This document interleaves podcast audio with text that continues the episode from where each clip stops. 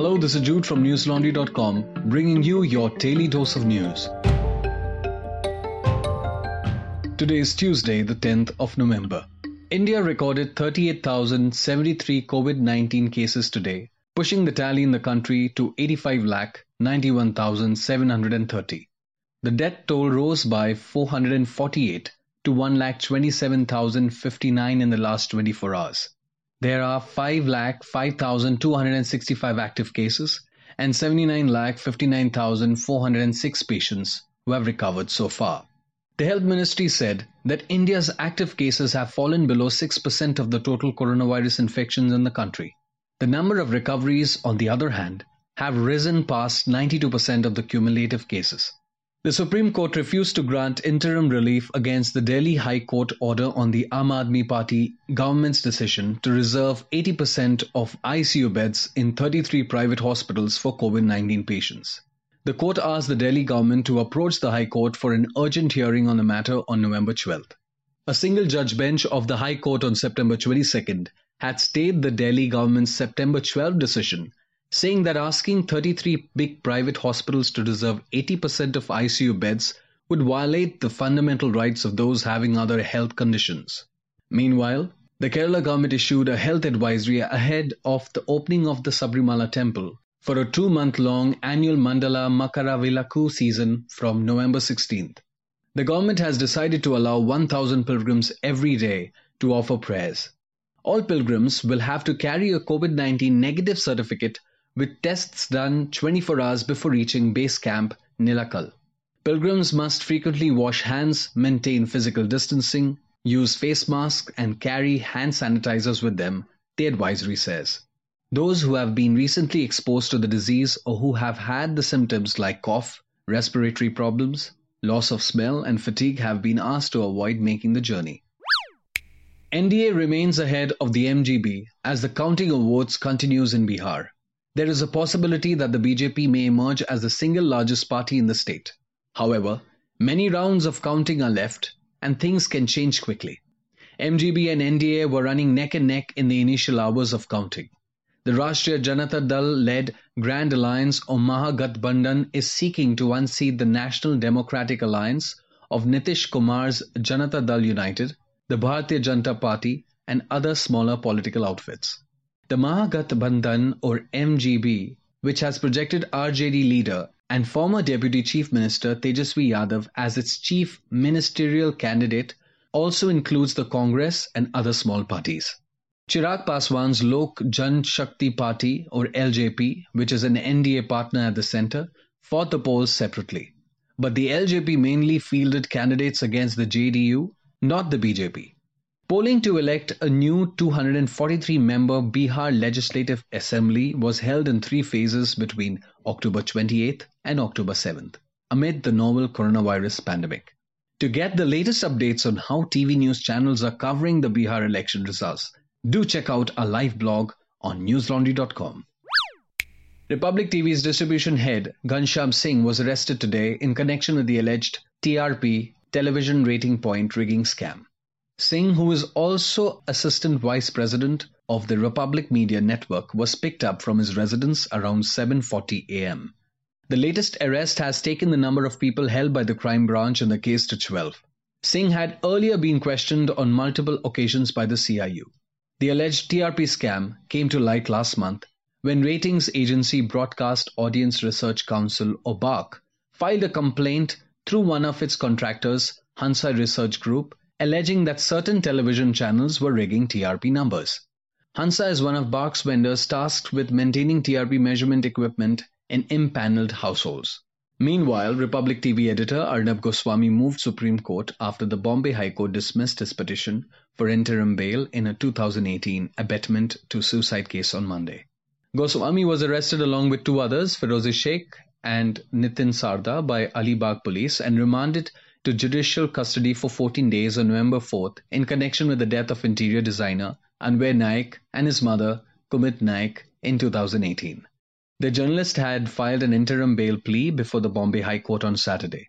The court reserved its order on Goswami's plea and gave him an option to file the application in a sessions court. Goswami accordingly filed a bail plea before a sessions court on Monday. On November 4th, the Information and Broadcasting Ministry constituted a committee to review guidelines on television rating agencies in India.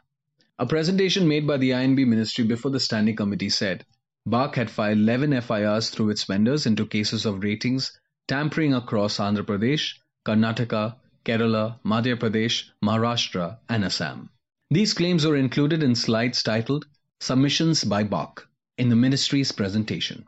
The slides pointed out that the body had an automated system to flag abnormal behaviors in ratings, a code of conduct to redress grievances by subscribers, and a graded escalation or a penalty matrix. BARC's claims were angled to assert that it has a robust mechanism to detect tampering and serve swift justice. However, it betrayed a fact that the agency might be reluctant to admit. The BARC system allows for easy manipulation of ratings. It is gameable by design. Do read Ayush Tiwari's report titled TRP Scam BARC's TV Audience Measurement System is Rotten. Dear listeners, News Laundry is an independent news platform producing ground reports, podcasts, interviews, videos, media critique, and much more. We would not be able to do all this work if not for our subscribers who fund it. So if you aren't a subscriber already, now is the time to join the movement to keep news free and independent. Go to newslaundry.com and hit the subscribe button at the top right hand corner of the website. Lowest subscription starts at 300 rupees a month only. Pay to keep news free. Heavy rain and flash floods that wreaked havoc in several parts of Andhra Pradesh in the second week of October damaged property worth state 6,368 crore, besides claiming around 50 lives. The Chief Secretary Neelam Sawhney requested that the centre release an amount of 5,279 crore rupees towards flood relief and restoration of damaged infrastructure including 840 crore rupees for temporary restoration as per NDRF norms and 4,439 crore rupees towards permanent relief measures. She said the state had received a cumulative rainfall of 444.5 mm as against the normal 351.2 mm during the period, which was 26.6% in excess. She said, and I quote, out of 670 mandals in the state, 387 mandals in 12 districts had been affected due to the incessant rains and floods in Godavari and Krishna rivers. Unquote. She also said in all, 45 people were killed in rain related incidents like wall collapse, drowning, and landslides. Five more were reported missing and they could not be traced, despite the best possible research and rescue efforts by NDRF and SDRF. In all, 8,784 houses were fully damaged in the affected districts, while a large number of cattle were also killed. There was extensive damage to road networks, rural water supply schemes, irrigation tanks, and drainage systems in urban local bodies as well. The central team later split into three different groups and visited Anantapuramu, Krishna, and Guntur districts for an on the spot inspection of the damage suffered. The teams will visit East and West Godavari districts today. Tanishq has withdrawn another ad after it ruffled some feathers on Twitter. The new Ekatvam ad, which was launched only on Twitter, Instagram, and publications for Diwali, showed actresses Nina Gupta, Sayani Gupta, Nimrat Kaur, and Alaya Furniturewala narrating what they wish to do this Diwali. Sayani Gupta says she would spend some time with her mother and would not burst firecrackers. She said, and I quote, I am hoping to be able to meet my mom after really long. Definitely no firecrackers. I don't think anyone should light any firecrackers. But a lot of diyas, lot of laughter hopefully, and a lot of positivity. Unquote. Her statement was not taken well by a section on social media. The jewelry brand received a lot of backlash for the ad with some Twitter users saying that pollution was caused by many things and not only firecrackers. BJP National General Secretary from Karnataka C.T. Ravi too lashed out at the jewelry brand and said, and I quote, Why should anyone advise Hindus how to celebrate our festivals? Companies must focus on selling their products, not lecture us to refrain from bursting crackers. We will light lamps, distribute sweets, and burst green crackers. Please join us. You will understand Ekatvam. Unquote. Several Twitter users criticized the commercial and accused it of trying to preach how to celebrate Diwali. Several of them even accused the brand of trying to polarize its consumers along religious lines. Tanishq is yet to make an official statement. Only a month ago, the Tata Group was forced to withdraw a 55 second Tanishq advertisement showing a Muslim mother in law caring for a pregnant Hindu daughter in law after the Hindutva camp said it promoted love jihad. Love jihad is a Hindutva conspiracy theory that Muslim men are out to seduce Hindu women with the sole intention of converting them into Islam. Ahead of the BRICS summit, scheduled to take place virtually next week, India and China are likely to have a ninth round of talks in an effort to resolve the ongoing border standoff. Today, at the Shanghai Cooperation Organization Summit, Prime Minister Narendra Modi and Chinese President Xi Jinping will share a platform, if only virtual, for the first time since Chinese troops intruded into Indian territory earlier this year. According to sources at the next round of Corps commander level meetings, China is ready to discuss all friction points with India along the Ladakh border including the Depsang Plains. India has been pushing China for de-escalation and disengagement, but China has been unwilling to discuss all friction points until now. The Chinese have instead tried to limit the talks to only the southern and northern banks of the Pangong Tso Lake. The date for the talks has not yet been confirmed officially, but sources indicate that they could be held either this week or the next.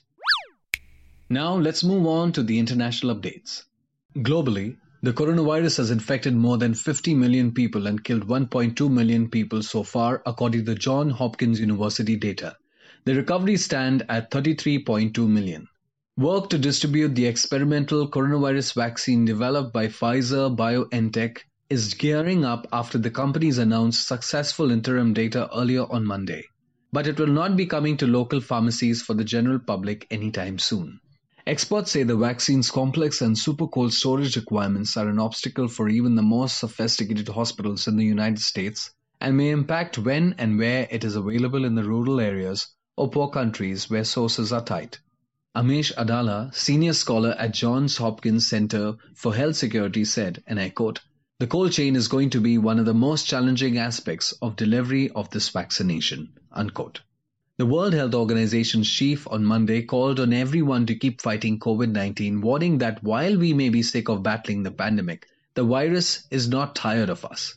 Tedros, who was speaking from quarantine after coming in contact with someone who tested positive for coronavirus, warned that the virus preys on weakness. He said, and I quote, It preys on those in weaker health, but it preys on other weaknesses too, inequality, division, denial, wishful thinking, and willful ignorance. Unquote. Prime Minister Scott Morrison said that Australia is considering opening its borders to low risk Asian countries such as Taiwan, Japan, Singapore, and even parts of China. After days of alleging voter fraud on unfounded claims, United States President Donald Trump now accused the country's Food and Drug Administration and pharmaceutical firm Pfizer of withholding the announcement on a COVID 19 vaccine before elections to prevent him from getting a vaccine win.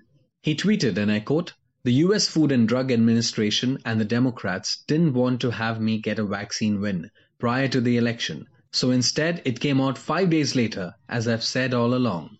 Unquote. Meanwhile, United States President elect Joe Biden on Monday urged Americans to wear masks to prevent the spread of coronavirus and not consider it a political statement. A Filipino journalist who survived a previous attempt on his life by pretending to be dead has been killed outside his home. The 62 year old Virgilio Maganes, who was a commentator for DWPR radio station in the northern province of Pangasinan, died instantly after he was shot six times by motorcycle riding gunmen.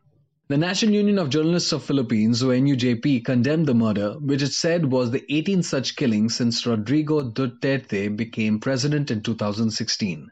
The union said, and I quote, his death is an indictment on this government's empty boast that press freedom is alive and well in the country. Unquote. Police said the motive for the killing was not clear.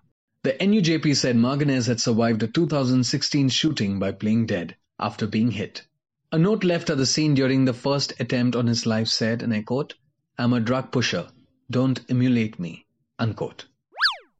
And now for some homegrown stuff from newslaundry.com. This week on NL Hafta, News Laundry's Abhinandan Sekhri, Manisha Pandey, and Mehraj Lone are joined by Arfa Khanum, senior editor at The Wire. The discussion spans the US presidential election, Arnab Goswami's arrest, Bihar assembly election, France and Vienna attacks, and a lot more. Here's a snippet from the episode. I just get a very bad vibe from Lalu's son. He seems like the kind of kid who, I mean, once he gets power, he'd like he'd be even worse than Lalu was in the sense of you know when that rally happened and people walked into auto showrooms and took cars as long as on buses they just took it i mean you couldn't say anything i mean he ran it like his backyard they just they just seem very uh, gharelu type you know कि भाई घर की खेती है very बेतकल्लुफ there's there's no formality to them their plan of running the party or the state I think I disagree with you, Abhinandan. This is, you know, I would say this is a very upper caste narrative. Uh, I would say this is a very Delhi journalist narrative. We know that Indian media, particularly the Hindi media, is so heavily upper caste.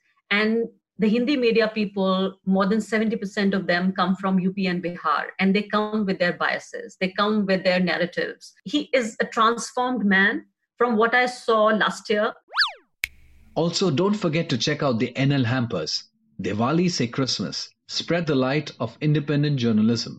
It is the best gift to give your family and friends and spread the word about free, accurate, and independent news.